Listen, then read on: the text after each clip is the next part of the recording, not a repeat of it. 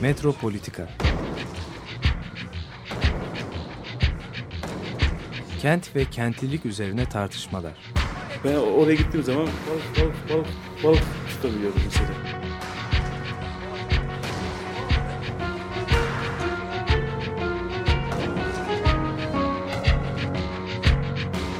Hazırlayıp sunanlar Aysin Türkmen, Korhan Gümüş ve Murat Güvenç. Takusuyor ki. kolay kolay boşaltamadı. Yani elektrikçiler terk etmedi Perşembe Pazarı merkezinde.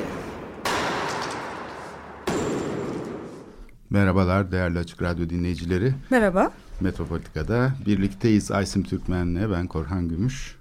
Bugün programımızda İstanbul 4. Tasarım Bienali var. Uluslararası İstanbul Bienali'nin e, bu defaki teması Okullar Okulu ve biz de programda Metropolitika'da özellikle tasarım eğitimini gözden geçirmeyi öneren, teklif eden e, bu Bienali işleyeceğiz. Herhalde birkaç program daha işleyeceğiz. Tek bir programla bu e, Bienali e, tarif etmek, tartışmak yeterli değil. Ayrıca Bienal sonrasında da belki bu tartışmalar devam edebilir. Evet şimdi bu tema ilginç geldi bize. Evet, Aslında küratör Can Boylen'in evet fikri. gerçekten yani okula dönmek, okulu gözden geçirmek, tasarım eğitimini gözden geçirmek bu çok yeni bir şey değil aslında. Tarih boyunca yani modernleşme tarihinin içinde buna benzer çok girişim var. Ve bunların çoğu da yani bu okulu gözden geçirme çabasının ya da öğrenme sürecinin kendisinden öğrenmek bu şekilde tarif ediliyor. Ee, bu sürecin aslında son derece etkin bir kurumsal şey kazandığını görüyoruz üniversiteler içinde. Yani tasarım eğitimi zaten kendi kendisini tasarlayan, sürekli gözden geçiren bir yaklaşım içinde daima. Çünkü daha başında bir travmatik şeyle karşılaşıyor. Yani e, gösterilen tarafını yani tasarım teknikleri aslında hiç farkında olmadan gelenekleri tekrarlıyormuş gibi gözükürken biçimler bile aslında gösterilen tarafını gösterene dahil eden bir kalıcı temsil asimetrisi yaratan aslında askeri tekniklerden e, devralınıyor. Yani tasarımın ortaya çıkışı aslında e, bir tür mütekabiliyet içeriyor. Yani mekanla bizim bilişsel dünyamız arasında, temsil tekniklerimiz arasında bir kalıcı mütekabiliyet. Oysa ki yani tarih boyunca insanlar ürettikleri her şeyde, yaptıkları her şeyde aslında bir imgeyi e, herhangi bir semantik hiyerarşi içine sokmadan da kullanabiliyorlar. Bunu sadece askeri tekniklerde bu şeyi görüyoruz. Asimetrinin oluştuğunu yani tasarım dediğimiz şeyin ortaya çıktığını. Oysa ki yaygın üretim yüzde doksanı belki bütün hayatın kendisi bu tasarlanmamış şekilde devam ediyor. Yani bu tekniklerin içine girmeden bir temsil hiyerarşisi içine girmeden e, ortaya çıkıyor. Fakat Ama- kapitalizmle ama birlikte muazzam 18. bir 18. evet yüzyılla birlikte e, yani askeri e, şeyin çok etkisi var ama esas e, en önemli şeylerden bir tanesi işte hastane, evet hapishane ve okul. evet yaygınlaşıyor. Yani kurumlarla Hı. birlikte o disiplin tekniklerinin e, yeni disiplin tekniklerinin liberal ekonominin e, gerektirdiği şekilde çalışan disiplin tekniklerinin e, bu mekanlar üzerinden de e, organize edilerek yeniden düzenlenerek e, yeni e, iş gücü yaratma mekanizmaları olarak çalıştığını görüyoruz. evet. Yani Bu- askeri o yeni askeri modern ordunun oluşması ilk çıkış noktası aslında bu tekniklerin. Evet. E, Foucault bir tek bir yerde söylüyor bunu Michel Foucault. Bunları aslında yani bir tür e, şey teknikleri diyebiliriz. Yani e, temsilin e, mekana paralel bir şekilde yer aldığı değil, mekanın yerine geçtiği teknikler. Yani bir yeni bir metonomik düzen, yeni bir e, hatta eğretileme sistemi diyebiliriz. Çünkü hani mekan üzerine konuşuluyor, mekan teknikleri fakat mekanı aslında temsil eden teknikler sayesinde konuşuluyor. Yani bunlar çok önemli. Bu bilginin altyapısını oluşturan bir takım yenilikler ortaya çıkıyor. Vücutları mekanlara e, yerleştirerek kişisellikler oluşturulması, psikolojilerin yeniden düzenlenmesi, e, klasifikasyon yöntemleri, hiyerarşi kategorize etme yöntemleri, karşılaştırma ve e, hatta dışlama mekanizmaları. Neyin değerli, neyin değersiz olduğunu Aynen. tanımlamak mesela değil mi? Kültürel miras konusunda diyoruz, mimarlıkta diyoruz. Artık yani böyle bir şey sistemi de oluşmaya başlıyor. Dışlayıcı ve görünmez kılıcı, işaretsizleştirici. Mesela şeyler çok e, değerlidir bu açıdan, ipuçlarıdır. Ee, reaksiyonların çoğu da bu konuda olmuştur. Yani iş gücünün şeye sokulması, rutin te- teknikleri, üretim tekniklerinin içine. Çünkü orada her şey numaralandırılmıştır.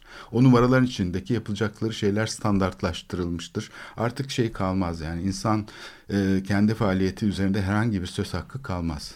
18. yüzyıldan itibaren işte liberal ekonomik doktrinin e, zaten hani başlattığı bir şey. Bu e, Locke'da, e, Adam Smith'te de, e, bu söylemlerde de görüyoruz. Burada özgür bireylerin aslında e, kölelerden daha verimli şekilde bir iş gücü olduklarına dair bir söylem geliştiriliyor. E, ama hani bu özgür bireyin oluşturulması teknikleri de işte aynı şekilde geliştirilmeye baş, başlıyor. E, burada yani aslında e, şey değil yani mesela dini bir sürü teknikte e, ref, e, refine, edile, refine edilerek, e, inceltilerek, tekrardan düşünülerek, dü- düzenlenerek e, yani kullanılıyor. Mesela manastır teknikleri. E, hatta Tarasat bunu çok güzel e, anlatır. Yani manastırdaki o tekniklerin nasıl modern dünyaya uygulandığını da çok güzel anlatır. Bu anlamda e, hani e, pedagoji çok önemli. Yani çocuk eğitimi, e, bilimi, tıp e, belki de en en e, derinliğine bu işi yapan kriminoloji insanların e, işte suçlu olup olmaması üzerine bu teknikler bu tekniklerle birlikte normal olan ve normal olmayan kategorilerinin de oluşturulması. Hasta olan, hasta olmayan. Ee, mesela şimdi hemen bir küçücük örnek vereyim. Yani bu çok önemli. Obezite.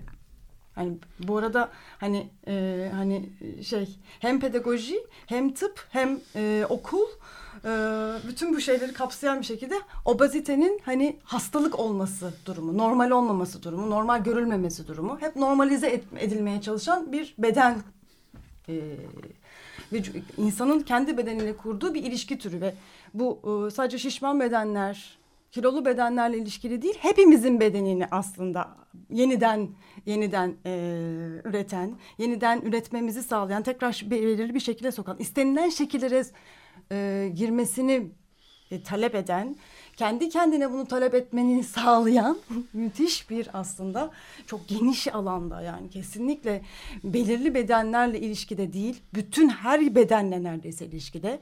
İşte sağlıkla ilgili değil sadece pedagojiyle de ilgili ne yediğimiz ne içtiğimiz. Ee, nasıl yattığımız, nasıl hareket ettiğimiz, nasıl kendimizi estetiğe de geliyor. Nasıl kendimizi gördüğümüz, nasıl şekillendirdiğimiz. Yani aslında sadece obezite gibi çok hani belirli bir uzmanlık alanının içinde oluşturulan mesela bu tür bir bilgi biçimi bir teknik halinde bütün hayatlara dahil ediyor. Yani okulda aynı şekilde yani okul dediğimiz zaman sadece çocukların gittiği ya da belirli yaştaki ergenlerin gittiği üniversite demiyor den, denilecek bir şey haline gelmiyor. Bütün hayatı aileyi de artık belirlemeye başlıyor. Çocuğun eğitiminin nasıl olacağı. Ee, işte dolayısıyla bir toplumu şekillendirme e, tekniği, Evet. nüfusları şekillendirme. Evet bunun da önemli şeylerinden biri şehir mekanı. Aynen. Yani şehir mekanı bunun neredeyse hani pratik alanı gibi e, bütün şeyler yani işlevsel olarak tanımlanmaya başlanıyor. Bütün yapıların tiplerine kadar yaşanacak yerlerin, mahallelerin e, sınıflandırılmasına kadar e, yaşam mekanı bütünüyle örgütlenmiş, yeniden örgütlenmiş hale e, getiriliyor. Bunun etkilerini görüyoruz. Mesela İstanbul'daki işte Haliç operasyonu diyelim. Mesela bu sanayinin deplase edilmesi operasyonu, yıkımlar, işte şeylerin e, mesela Sulukule projesi gibi projeler. e, bunlar aslında hep böyle tasarım tekniklerinin aslında hiç sorgulanmamış hali. Benim burada şimdi bir tabii kafamda hep bir soru var. Hani modernleşme deyince doğrudan doğruya bu tasarım tekniklerinin ortaya çıkışını mı izliyoruz? Yoksa sabahki programda falan da işlendiği gibi 68 hareketi işte olayları falan hani okulun içinden doğan bir de ters etki var. Şimdi burada tasarım Direniş. bienalinde direniş var.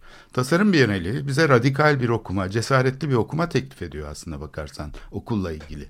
Yani bu tarafını gözden kaçırmamak için yani kapitalizm modernleşme eşittir işte insanları hiçleştirme, insanları şeyin içine sokma, kümes gibi binaların içine sokma vesaire. Mimarlık da zaten Sulu Kule e, işte o şey gibi tas, e, yapılmış kentsel tasarım projeleri ya da Taksim'deki projeler gibi projelerdir nokta demek değil diyor bu tasarım bienali.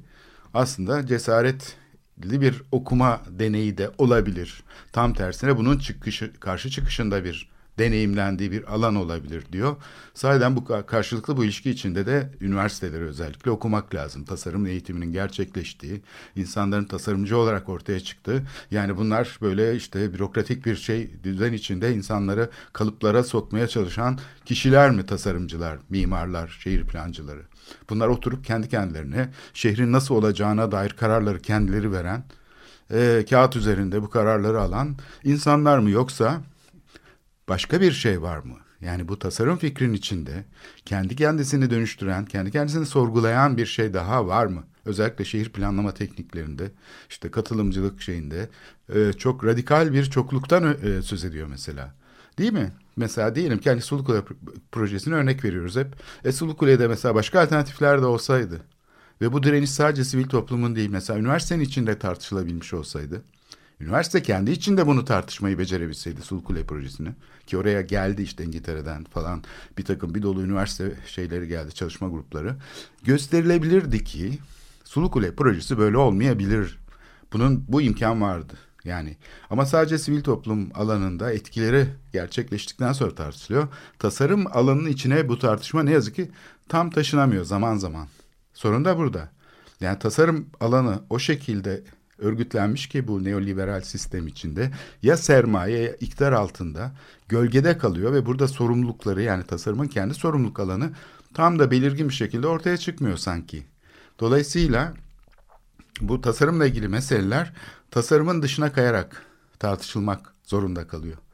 Bunu halbuki tasarımın içine ya da üniversitenin içine taşımayı denesek yani o, üniversitenin içinde de bu meseleler, yöntemler, e, bu tasarım teknikleri konuşulmayı e, şey yapsa, e, gerçekleştirebilse o zaman okul e, okullar okulu projesinin aslında çok belirgin bir şey ortaya çıkacak. Faydası ortaya çıkacak. Çünkü o zaman sadece mesele bir şey değil, bir yıkım, bir felaket, kötücülleştirme meselesi değil. İktidarın şeyi üzerinden okunmaya başlanacak ve iktidar belki e, sınırlandırılabilecek ya da dönüştürülebilecek. Yani en azından böyle bir umut yeşerebiliyor şeyin içinde tuhaf bir şekilde. Yani bu sözünü ettiğimiz modernleşme teknikleri aslında hepimiz bunları gördük okullarda. Değil mi? Yani böyle insanları sınıflandıran, derecelendiren, başarılı başarısız kılan, seçeceği mesleği şey yapan ve bir kalıcı bir şekilde de o insana bir kimlik kazandıran bir süreçten geçiyor insanlar okullarda. O sınıflandırılmış bir ürün olarak yani bir kimlik fabrikasından üretim olarak çıkıyor aslında. Bu kimlik fabrikası gerçekten hala bu neoklasik 19. 18. yüzyıldaki şeylerini taşıyor mu izlerini yoksa bu kimlik fabrikalarının hani dönüştürülebileceğini varsayıyor muyuz gibi ben tasarım yerine biraz da böyle okumaya çalışıyorum. Ee, bilemiyorum. Ee, yani ben daha çok e, bu konuda biraz daha şey yani daha hani son dönemde gelişmiş olan e, yeni teknikleri anlamaya çalışıyorum. Yani e, benim senin seninkinden biraz daha yani bu ilk önce anlayalım ki ona göre direnelim. Yok buna katılıyorum ben var. de. Çünkü e, hani e, belirli bir şekilde e, hani verilmiş şeylerin içinden e, gördüğümüz zaman direniş biçimimiz de o, o verilmiş şeylerin içinden e, kalıyor. Kesinlikle. Halbuki evet. e, gerçekten hani neler olduğunu daha e, geniş çaplı uluslararası düzeyde ve bu e, yeni e, neoliberal sistemde neler olduğunu gördüğümüz zaman e, ortaya çıkacak direniş biçimlerinin çok daha e, sarsıcı olabileceğini düşünüyorum. Belki uzun sürecek bu direniş biçimi. Hemen hemen karşı koymak ya da bir Biennale ta, yani sadece tartışmaya açmak mümkün ama yani daha uzun vadeli bir şekilde e, bu direnişi başlatmaktan e, yana olduğum için hani e, aslında tam da bununla ilgili programımızın ikinci kısmında yani neoliberalizmin e, eğitim sistemindeki yeni e, getirdiği teknikleri e, ve de hani her gün kullandığımız e, e, terimlerle ilgili teknikleri e, Ferda Keskin'le e, konuşacağız. E, umarım bu Biennale'de de hani bu, buna yönelik hani hakikaten bir bakış açısı olur. Yani yoksa işte e, klasik e, tasarım eğitimi ne kadar da kötüydü. Hani şimdi de bunun yerine nasıl yani işte global yeni e, bilgi birikiminin arttığı şu dönemde ne kadar daha değişik tasarım eğitimleri olabilir şeklinde yaklaşmadan aslında yani biraz daha e, daha aslında e, muhalif bir yerden e, olması e, ne talep ediyoruz. Evet şimdi Bienal zaten öğreticilik değil öğrenicilik diyor. Yani hep birlikte bu süreçten bir şeyler öğrenmek. O zaman Bienal'in kendisinden öğrenmekle başlayabiliriz mesela. Bienal bugüne kadar aslında devletten bir destek beklemedi. Yani devletten, kamudan bir destek alması söz konusu olmadı. Bu çok iyi bir şey. Yani kamusal alanda bir bağımsızlığını koruma şeyini gözetmiş oldu e, tasarımın, sanatın. E, bunlar çok çok olumlu şeyler ve sahip çıkılması gereken konular. Ama diğer taraftan da Bienal yani burada tuhaf bir e, şey çalışıyor, mekanizma çalışıyor aslında. Bienal bir taraftan da bu e, kamuyla temas noktasını azaltırken ya da yok sayarken e, filantropi alanına sıkışıp kalıverdi. Yani çok tuhaf bir şekilde geçmişten beri gelen sanki hakim kültürel şeyin kodlayıcısı olarak hani vardı ya modernleşme projesinin kodlayıcısı olarak görülüyordu. İşte bizim değerlerimize uymayan ithal fikirler gibi ve bunun e, şeyine çaresizliği içine sıkışıp kaldığını düşünüyorum ben Biennale. Filantropi derken tam ne demek? Yani bu şeyin içine hayırseverlik e, kurumlarının içine sıkışıp kaldı. Çünkü yani Biennale aslında kamudan bir destek beklemediği için böyle bir desteğin de alınmasını ta baştan beri kabul etmediği için de çünkü bunun etkileri nasıl olacağını peşinen görüldüğü için Yeditepe Bienalinde vesaire olduğu gibi Bienal doğrusu, dolayısıyla bir şey olarak gerçekleşti. Yani e, bir kültür ve sanata e, şeylerin, hayırseverlerin, büyük sermayenin belki desteğiyle gerçekleşen bir faaliyet olarak yani hayır için yapılan bir şey.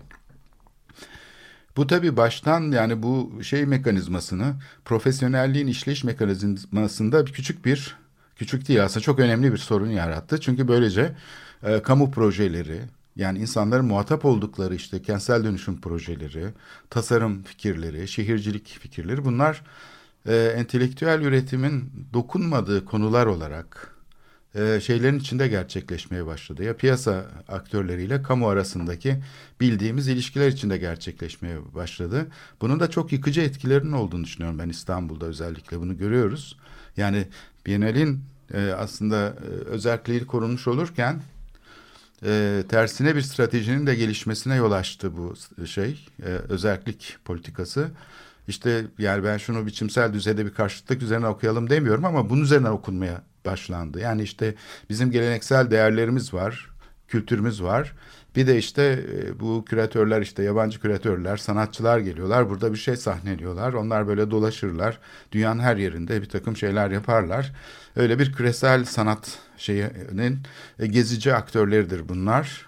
Bulundukları yerde herhangi bir dönüşüm sağlamazlar. Sadece orayı kullanırlar gibi e, böyle Ki bir yani bu bu arada bu e, eleştiri bir sürü şeyde de gerçek bir eleştiri. Yani aslında hakikaten bir sürü e, Biennale'in dünyadan bahsediyorum, Türkiye'den de bahsediyorum. E, yani hakikaten aslında şehir etkinliklerinin e, hani e, bir parçası olarak kaldığı da e, ve hatta e, şehrin e, neoliberal şehrin e, işte e, daha iyi şekilde sunulmasının bir parçası olarak kullanıldığını da biliyoruz. Hani bir, böyle bir gerçeklik var yani. Evet o zaman Biennale'den de öğreneceğimiz şeyler var. Ve belki de yani sıkıştırarak. Biennale'de yani beraber hani hakikaten hareket edilmesi gereken şeyler var. Çünkü ha- dediğin gibi bir Biennale ne işe yarar yani? Hani tasarım Biennale'de ne işe yarar? Hani hakikaten bunun bir e, aslında e, hani e, direniş mekanizması haline getirmenin yolları nedir Biennale'i de? Evet şimdi burada özellik meselesi son derece önemli. Yani olmazsa olmaz bir koşul.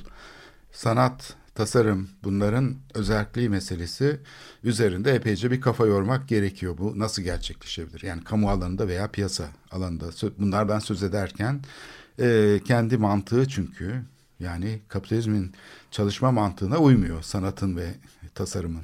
Yani tasarım aslında kapitalizm dışı mu acaba? E, şimdi he, uyduğu taraf var. Deminki soruyu sorabiliriz. Modernleşme kapitalizmin bir sonucu mudur yoksa modernleşme kapitalizm içindeki bir direniş alanı mıdır? Mesela şeye bakarsan hani e, modern sanatın ve tasarımın ortaya çıkışına yol açan fikirler kapitalizme direnişle ortaya çıktı. Yani bu çok çok açık olarak gözüküyor. Sınıf perspektifiyle ortaya çıktı.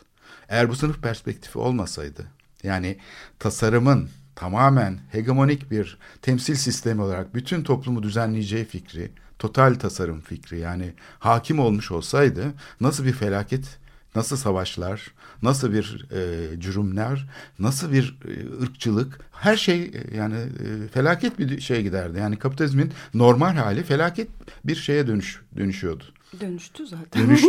Evet, yani, yani bu şu anda da yani Ama zaman zaman- söylemek çok zor. Ama yani direnişler yüz- de oldu. 19. yüzyıl sonunda da olan. Evet. Yani aslında hani sen olsaydı dediğin her şeyin olduğunu ben görüyorum bir yandan da. Tamamen tasarımlarla. İşte bu yani. ancak savaşlardan sonra fark ediliyor.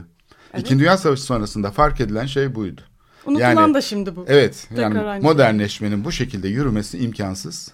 Bu çöküyor. Yani bu sistem sadece bu tekniklere bırakılırsa askeri teknikler diyelim bunlara kabaca yani çok genelleştirmiş oluyorum ama yani temsil edileni Disipline hiçleştiren, eden disipline eden ve onun yani bedenini aslında bir tür malzemeleştiren teknikler, zihnini, ruhunu, her şeyini bunun içinde yok sayan ve onu tamamen hiçleştirici yani köleleştirici bir rejim aslında. Bu rejime bu pür e, kapitalizm diyelim buna. Bu, bu şeye ait olsaydı modernleşme zaten e, belki de daha iyi olurdu diyeceksin. Hani daha başta sorun ortaya çıkmış olurdu. Çünkü zaten yıkıcı. Kendi öz yıkımını gerçekleştirmiş olurdu. Her kapitalizm bu. Çok daha ince şekilde bunları yapıyor. Yani demin hani programın başında da söylediğim gibi yani aslında köleleştirmenin işine yaramadığını fark ettiği için bambaşka bir şekilde bir teknik geliştiriyor liberal ekonomi. Senin de onayını alıyor, Çok da rızanı alıyor. verimli bir şekilde hepimizin canı gönülden e, hani çocuklarımızı da şöyle yetiştirelim, kendimize de böyle eğitim verelim. E, şu pedagojik yaklaşımda uygulayalım, şu terapiste götürelim diyerek çok da içinde var olduğumuz ince ince bir sürü teknik sunarak bunu yapıyor. Yani yapıyor aslında.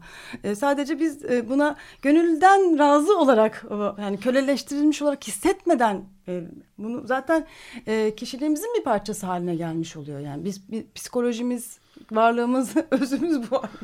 E, yanlış Kesinlikle doğru. ama. Yani ben de yani bu açıdan e, bu şeyin yani fiziksel şiddet ya da işte kelle alıp kelle verme tekniklerini uygulamadan iktidarın doğrudan doğruya ruhumuza ve şeyimize hitap ederek dönüştürmesinin yani gayrimaddi e, teknikler kullanmasının e, son derece e, önemli Aslında bir şey. gayrimaddi de değil yani. Evet, Bir pratik yandan da bir taraftan. işte tasarım Vücut. denilen Evet. vücut, Evet. tasarım, e, şey mimari yani bu Mekan. e, mekan, Mi- te- evet. ta- e, şehir düzenleme taktik, e, teknikleri. Ama her şeyden önce kültür. nasıl nasıl? Ya, Bunlar her şeyden önce yani ya ama öyle Hayır, sunuyor kültür dediğin kendini. şey bunlardan her ayrı bir şey mi? önce yani böyle bir şeyle her şeyden önce yani bu şeyi yaparken idealleri ve şeyleri tanımlamak için kültürü kullanıyor. Yani kültür sanki böyle bir şeymiş Evet. gibi e, görülüyor. Yani bunun şeyini de meşruiyetini kazandıran e, özellikle e, şeyin sistemin içinde çok önemli bir rolü var tabii. Kültürün inşa edilmesinin, kültürel alanın inşa edilip orada işte bu işin şekillenmeye başlamasının. Fakat şunu söylemek gerekir diye düşünüyorum gene de. Yani biz modern tasarım tarihini okurken modern tasarım tarihinin kurumsallaşmasını yeniliklerle ve cesaretli adımlarla dönüşmesini sağlayan şeyin aslında tam da işte bu sınıfsal perspektif olduğunu yani bu makine kırıcılar hareketinden, ütopik sosyalistlerden beri başlayarak aslında bizim hani şeyin böyle bir hayalet gibi kapitalizmin üstünde dolaştığını çünkü burada her zaman bir kriz olduğunu yani insanları nesneleştirme tekniklerinin hiçbir zaman aslında çalışmadığını hani Bruno Latour'un dediği gibi yani o hiçbir zaman modernlik olmuyor ama bir illüzyon yaratıyor, bir şiddet yaratıyor, bir düzen yaratıyor, yaratmıyor değil. Ama aslında ideallerini gerçekleştirme şeyini kendi içinde bir şeyle okuyoruz. Yani sürekli bir e, tuzak var bu işin içinde. Yani kendisini sunduğu gibi olmuyor. Hiçbir zaman şehirleri tasarlama idealleri şehirleri düzenleyemiyor. Yani bu Yani şehir planlayıcıları bunun ilk fark etmesi gereken insanlardır çoğunlukla. Oturup şehrin Ha, evet, planını yani yaptıklarında Bentham'ın- şehir düzenlenmiyor. Bentham'ın e, hapishane şeyi hiçbir zaman tam olarak uygulanmıyor. Ama bundaki ince teknikler bir sürü alanda uygulanıyor. Tabii kurumlar Yani- ortaya çıkıyor. Kurumsal işleyişler ortaya çıkıyor. Yani iktidar dediğimiz şey e, yani şey değil, hayalden ibaret değil tabii ama kendi gücünü ve kendi sorununu böyle tanımlarken e, bir takım insanlar da özellikle şeye karşı çıkarak yani bu tasarımın e, yaratmış olduğu temsil şeyinin hegemonik bir temsil olmasına karşı çıkarak mesela şeye dönüyorlar. Zanaate geri dönelim diyorlar. Burada çok tuhaf bir dönüşüm ge- gerçekleşiyor. Yani geleneksel değerlere, insani değerlere geri dönelim diyen muhafazakar hareket tuhaf bir şekilde yenilikçi hareketin şeyini oluşturuyor, filizini oluşturuyor. Çünkü tasarım tekniklerinde tasarımın aslında inşaat olmadığı, yani İstanbul'da olduğu gibi uygulama olmadığını ve bunun aslında bir düşünce alanı olduğunu, deneysel bir iş olduğunu, farklılıklar olabileceğini, yani çoklu paradigmalar olabileceğini gösteriyor. Bu yani tasarım aslında kendi içinde tam da bir karşı çıkışla kendi kendini reforme eden bir şey. Kendisinden öğreniyor, kendi hatalarından, kendi yanlışlıklarından öğrenerek süreci yeniden programlıyor. Ben bunu yani güncel sanata da uzatıyorum bir parça. Çünkü Dünya Savaşı'ndan sonra aslında dünyanın denemeye çalıştığı şey de biraz sanki buydu. Yani o neoklasik dünyanın savaş öncesi, büyük savaşlar öncesindeki o tasarım dünyasının tamamen hiçleştirici tasarım dünyasının yerine onu sorgulayıcı bir tasarım fikrinin e, neredeyse şey gibi küresel güçler tarafından empoze edildiği bir savaş sonrası dönem yaşadık UNESCO tarafından.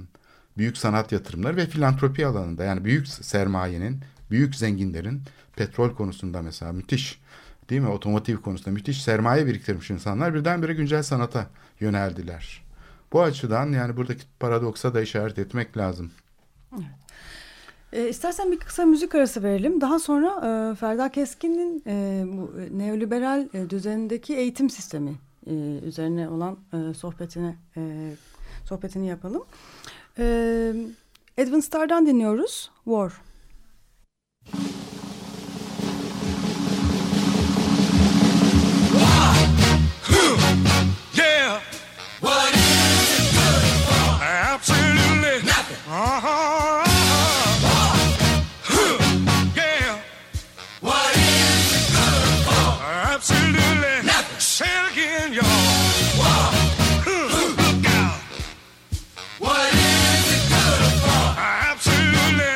To me.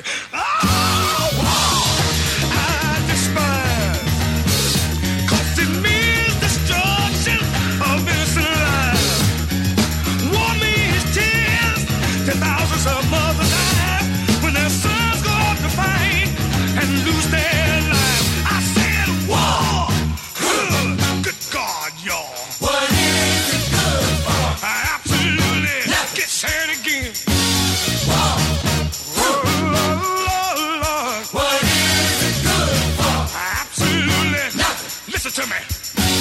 Wow.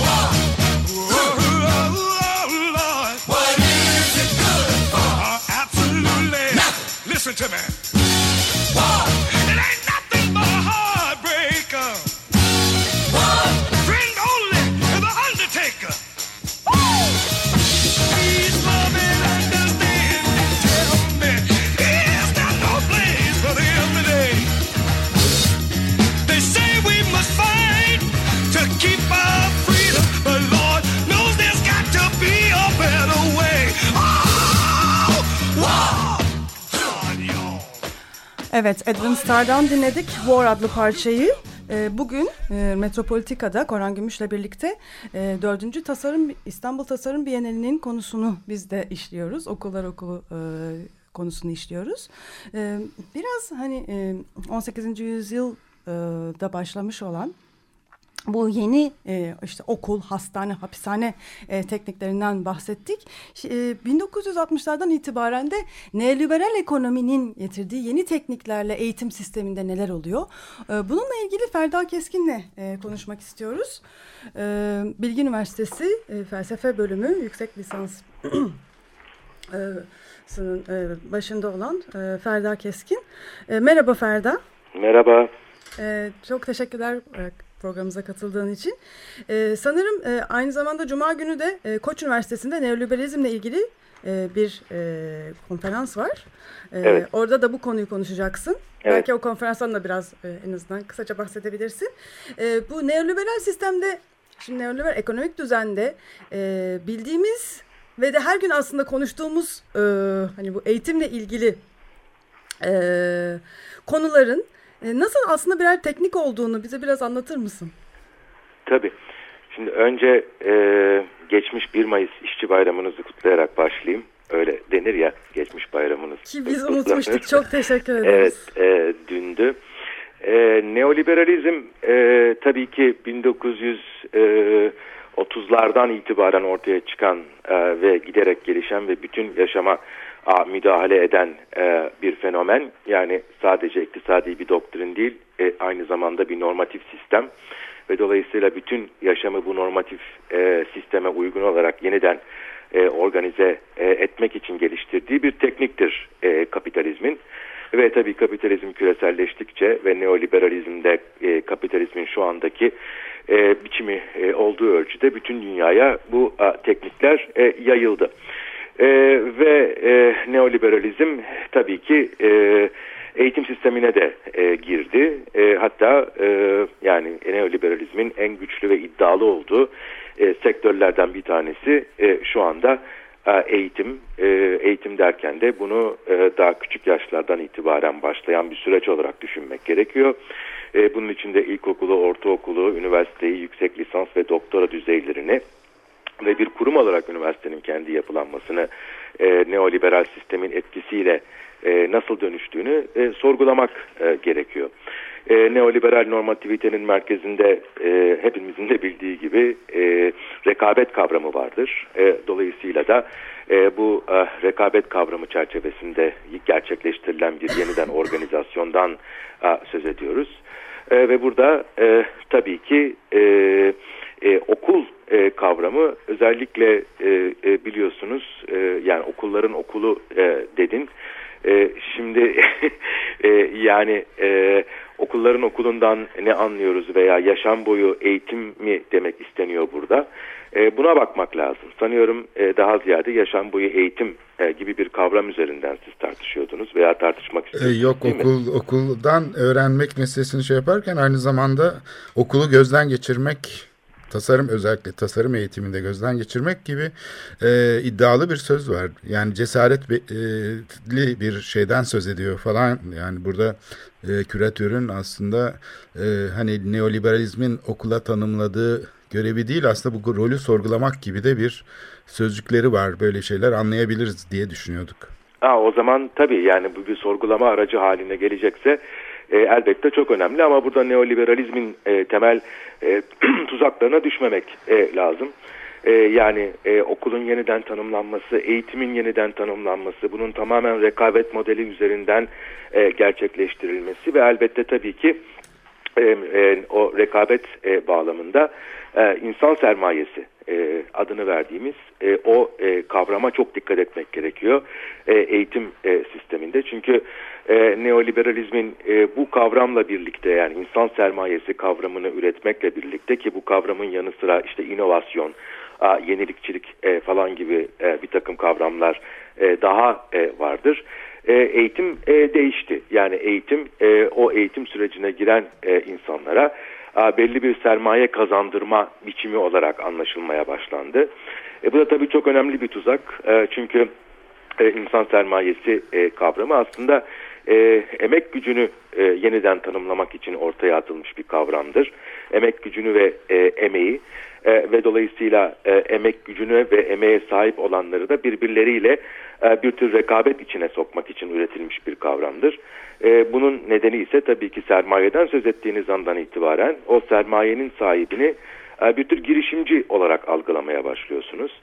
E, bu girişim için elinizde e, işte illaki de e, nakit para e, ve buna benzer e, bir şey olması gerekmiyor. Emek gücünün kendisi de eğitim yoluyla e, yatırım yapılması ve geliştirilmesi gereken bir sermaye olarak görülüyor.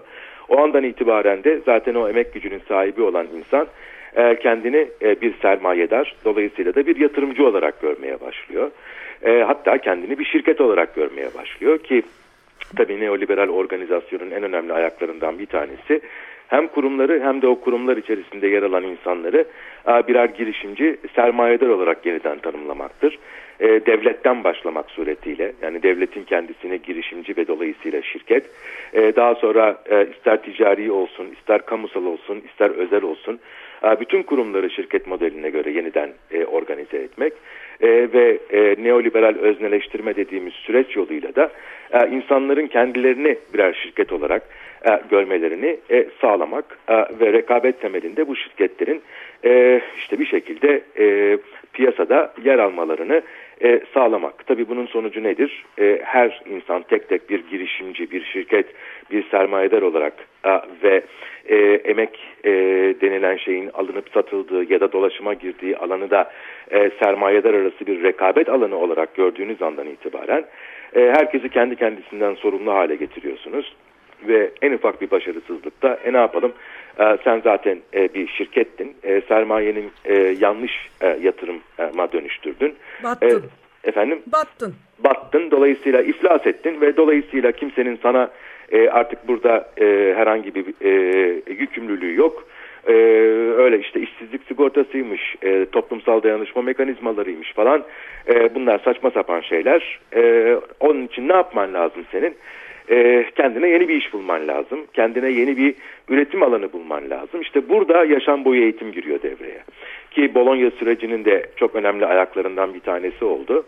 Yani neoliberal sistemin e, emeği sermaye olarak tanımladıktan tanımlamak suretiyle yaptığı şey aslında emeği preker hale getirmek. Yani her an e, sen e, işini kaybedebilirsin e, ve işini kaybettiğinde de sorumluluk sana ait. E, o zaman sen kendi emek gücünü versatil hale getirmelisin. Yani bugün şu sektörde, yarın başka bir sektörde, öbür günde başka bir yerde e, e, yeni sermayeler üretip, e, insan sermayesi üretip yatırım yapacak birisi olarak kendini kurmalısın. Onun için de neye ihtiyacın var? Yaşam boyu kendi kendine eğitmeye ihtiyacın var. Ne güzel atık üretmiyor. Kendisini sürekli yararlı hale getiriyor Aynen. E, tabii o yüzden de ne yapıyor? İşte sürekli olarak e, çalıştıktan sonra yani e, gündelik hayatını e, idame ettirebilmek için yaptığı çalışmadan arta kalan boş vaktini orada burada sertifika programlarına giderek geçiriyor. Yani Hatta işte, şöyle şeyler de oluyor. Şirketlerin kendi zaten sertifika programları var. Yani şirketler bir okul haline geliyor. Yani Kesinlikle. Sürekli, sürekli hani o, e, iş gücünü belirli e, sertifikalar almaya yönlendiriyor. Kendi Kesinlikle. içinde bünyesinde de bunları oluşturuyor. Tabii özel sektör zaten en önemli argümanlarından biri o. Yani diyorlar ki artık bilgi o kadar hızlı bir şekilde gelişiyor ki okulların bu bilgiyi olduğu haliyle aktarmasına imkan yok. Dolayısıyla biz e, istihdam ettiğimiz e, kişileri e, burada yeniden eğitiyoruz. E, onlara e, kendi sektörümüzde veya alanımızdaki işte temel becerileri kazandırıyoruz. Biz de bir eğitim süreci. E, laf aramızda yani okulların da e, eğitimle ilişkisinde bir problem de yaşanıyor bu neoliberal e, sistem. Aynı zamanda okulların hani eğitimle ilgili işlevlerini de biraz törpülediği için. Tabii. Yani E- girişimci yetiştirmek demek yani bu eğitimin aslında kendi içinde yani tasarım eğitiminden söz edersek mesela bunun hani sanat, tasarım bunlar kiloyla satılabilir şeyler olmadığı için yani nasıl bir rekabet sistemi oluşturacağını kapitalizm bilmiyor aslında bakı- buna bakılırsa. İşte buna yakınlaşabilmek için e, bir takım şeyler geliştiriyorlar. İllüzyon Mesela bu tamamen. e, işte bu e, eğitimi alan kişilerin kendilerine birer CV hazırlaması. E, ondan sonra bu CV'ler içerisine e, bir takım referans mektupları e, veya tecrübeler. Hatta öyle bir noktaya gelindi ki artık yani çok ilginç bir şey bu hafta sonunda özellikle bir arkadaşımla konuşuyordum.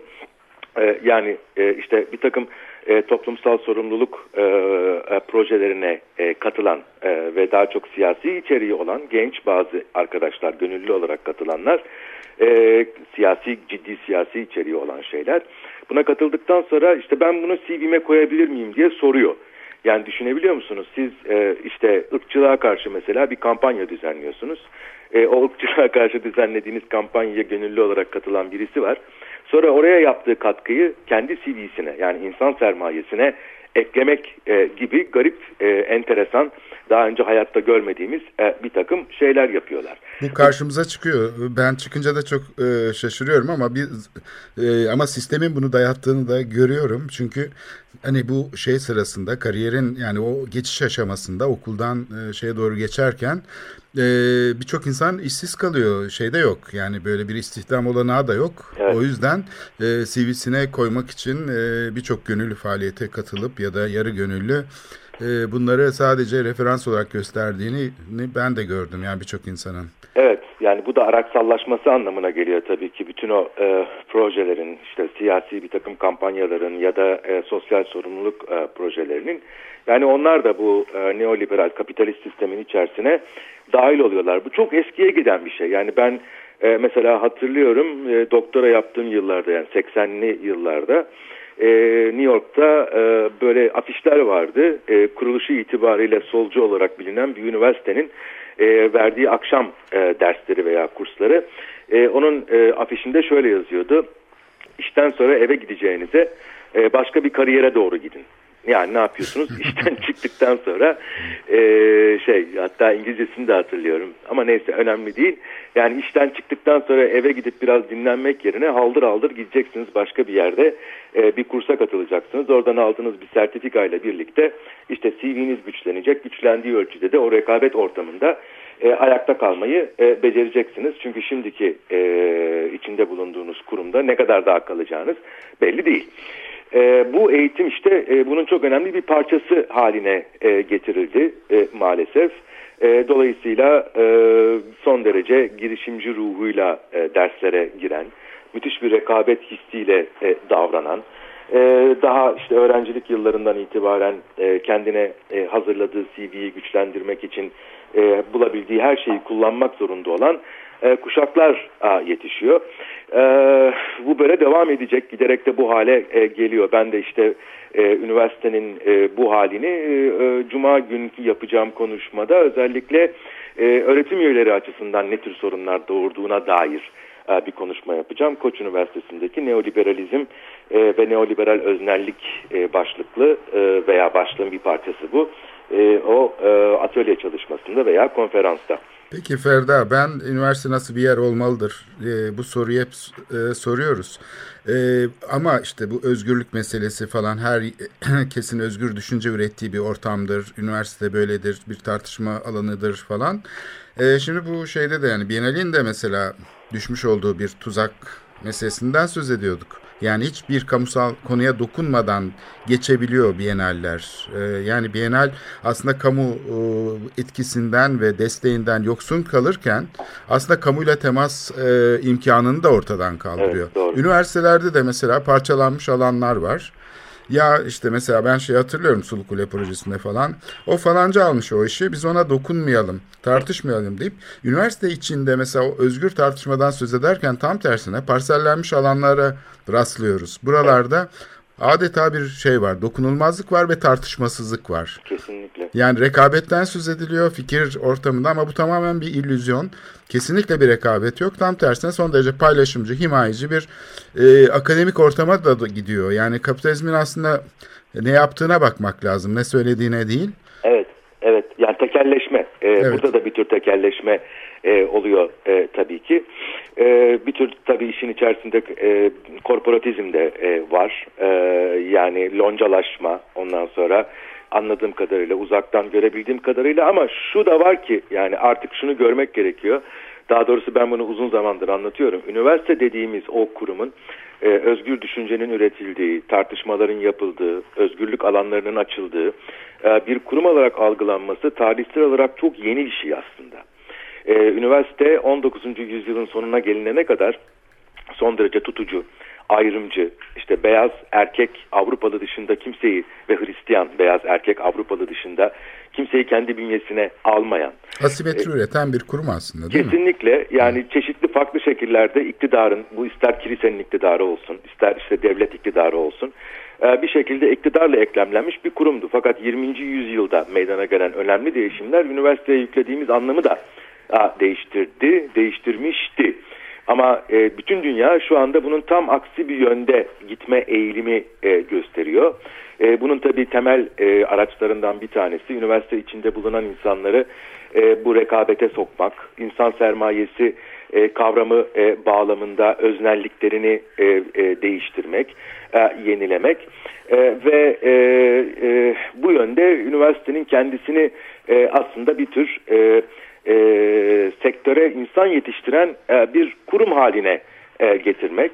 E, tabii bu her zaman geçerli olmayabiliyor. Yani akademisyenler yeri geldikleri yeri geldiğinde hala daha çok önemli tepkiler e, gösterebiliyorlar. E, bunu biliyoruz Türkiye'nin yakın tarihinden de. Türkiye'de E, de bu Türkiye de bu anlamda dünyada çok önemli bir yere sahip. Bu da önemli. Yani Türk Türkiye'de barış için akademisyenler dediğimiz fenomen aslında e, üniversiteye verilmek istenen bu yeni istikamete üniversitenin kendi içerisinden çıkabilecek e, çok önemli bir e, tepki olarak tarihe geçti e, bana kalırsa. E, buna benzer tepkiler dünyanın başka yerlerinde de e, oluyor elbette ama tabii sorun burada şunu görebilmek e, e, e, organizasyonel düzeyde yani üniversitenin kendisinin e, e, yapılanması veya e, biçimlenmesi düzeyinde ne oluyor? Ona e, nasıl müdahale edilebilir? E, o işte üniversiteyi bir tür e, özgür düşünce ortamı e, olarak e, muhafaza etmenin koşulları ne olabilir? Onlar tabii çok önemli. O yüzden de sürekli e, bu türden sorgulamaları yapmak lazım. Bu özellikle e, mesela senin de bahsettiğin Bologna süreci gibi süreçleri hani bu bütün bu yeni e, terminolojiyi falan da e, aslında masaya yatırılmadığını da görüyoruz dünyada da. Yani bunların masaya yatırılması da çok önemli. Tabii. Performans kriterleri denilen şeylerin hani akademisyenlerin Performans bir, kriterleri. Bir, felsefeci e, ile bir mühendisin aynı performans kriterleri tarafından değerlendirilebiliyor olması yani bütün bunun imkanının olması hani bunu düşünmek bile hani e, biraz şaka gibi gelirken hakikaten bugün üniversitelerde bunun yapılıyor olması. Tabii. Kesinlikle. Yani buna bağlı olarak tabii ki bütün yayın sektörünün e, aslında yeniden yapılanması. Konferans sektörünün. Konferans sektörü artık bir tür böyle e, şey gibi oldu. Yani bu e, insanların CV'lerine bir şey eklemek için e, uy- uygulanan bir sisteme e, dönüştü. Orada müthiş paralar dönüyor. Konferanslara katılmak için büyük katılım ücretleri veriyorsunuz. Hatta e, artık dünyanın birçok önde gelen yayın evi akademisyenlerin metinlerini basmak için e, entelektüel koşulları yerine getirmiş olsa bile para istiyorlar. Konferans duyurularının altında şöyle bir cümleye rast geliyorum. Konferansın sonunda katılım belgesi size takdim edilecektir. Tabii ki. O katılım belgesi de CV'ye girecektir. Ondan sonra Ondan e, sonra bu da e, şey olacak değil mi? Puan olacak. puan Yani- oluyor tabii kesinlikle Yani puan o oluyor. puanlar çok önemli çünkü yoksa işinizi kaybediyorsunuz. Yayınlar da puan oluyor. Yayın e, yapmak için tabii sürekli şey alıyorsunuz mesela. E, sağdan soldan e, garip bir takım yayın evlerinden e, mesajlar geliyor, e-mailler geliyor. İşte biz sizin e, takip ettik, e, şu şu şu konularda yayın yapabilirsiniz, şu kadar ücret verirseniz biz sizin metninizi basarız. E, cevap vermiyorsunuz, ısrarla aramaya devam ediyorlar veya yazmaya e, devam ediyorlar. Ondan sonra Ben e, akademiden ayrılalı 3-4 sene oldu. Hala da her gün bana mailler geliyor. E bu tabii. telefon şirketlerinden gelen tarifeler gibi değil mi? Kes- Kesinlikle yayın evlerinin işte dediğim gibi dergi mesela dergiler e, son derece e, inanılmaz bir e, o e, artış var dergi sayısında o dergilerde yayınlanan e, binlerce makale. Fakat bu makaleler tabii e, büyük bir çoğunluğu hiç kimse tarafından okunmuyor e, ve e, bir şekilde siber alemde. Çünkü artık bu dergilerin çok büyük bir çoğunluğu elektronik ortamda e, yayıma e, yayımlanıyor. Siber alemde o metinler ortalıkta e, dolaşıyor. Yani do- e, dolayısıyla e, o işte yayın dediğimiz şey, onun performans kriterleri içindeki rolü vesaire falan neoliberalizmin bu e, kurmuş olduğu sistemin bir parçası e, haline geldi e, maalesef. Yani keşke Evet. keşke e, e, yeni bir e, sistem bulunabilse e, bu yayın dediğimiz e, şeyin okuyucuya ulaşmasını sağlamak için Um, yani öyle bir noktaya gelindi ki artık yani Harvard Üniversitesi gibi bir üniversite bile e, bazı yayın evlerine e, protesto ediyor ve e, kütüphanesine onların yayınlarını almıyor şey diyerek. Yani biz bizim üniversitemizde hoca olan e, insanın e, yazmış olduğu metni yayınlıyorsunuz derginizde sonra bu dergiyi bizim kütüphanemize e, yılda bilmem ne kadar bin dolarlık bir abone ücretiyle gönderiyorsunuz. E, yatırımı yapan ben, hoca benim hocam, metin benim hocamın metni ama onu ben kendi kütüphanemde bulundurmak için sana e, yılda şu kadar bin dolar şey ödemem gerekiyor. E, abone ücreti ödemem gerekiyor. Buna benzer şeyler giderek daha büyük sıkıntılar yaratmaya başladı ve bu büyüyecek tahmin ediyorum. Yani tamamen üniversite bir şirket, şirketler bir üniversite iç içe giren bir sistemden bahsediyoruz şu an. Evet. Ama Ve üniversitenin üniversitedeki- mantığıyla da çelişiyor diğer taraftan. Çünkü e, işlevini yerine getiremez oluyor. Çünkü elindeki şeyi kaybediyor. Yani bağımsızlık alanı da kaybetmiş oluyor. Tabii. Şimdi tasarım eğitimi için bu çok çok geçerli bir şey. Yani tasarım peki halka nasıl erişiyor, vatandaşa nasıl erişiyor diye bakarsak aynı şekilde aynı yöntemlerle erişiyor. İhale yöntemleri, e, ha- haksız rekabet ortamları vesaire, çift şapkalı kimliklerle falan. Bunları başka bir programda tartışmak üzere özellikle 4. Tasarım Bienalini işlemeye devam edeceğimizi bu programda Metropolitika'da e, izleyicilerimize bir kere hatırlatalım. Evet. Ferda çok çok teşekkür ederiz. Rica ederim. Size kolay gelsin. Ee, Tartışmaya Cuma günü Koç Üniversitesi'nde bekliyoruz diyelim. Neoliberalizm teşekkürler. tartışmaya. Çok teşekkürler. ben teşekkür ederim. Hoşçakalın. Hoşça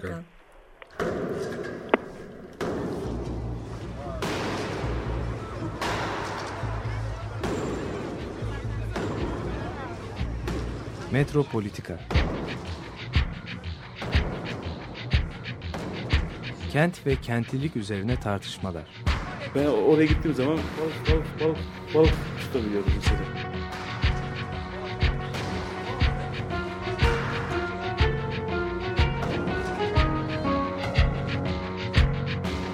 Hazırlayıp sunanlar Aysin Türkmen, Korhan Gümüş ve Murat Güvenç. Takusuyor ki. Kolay kolay boşaltamadılar. Yani elektrikçiler terk etmedi Perşembe Pazarı.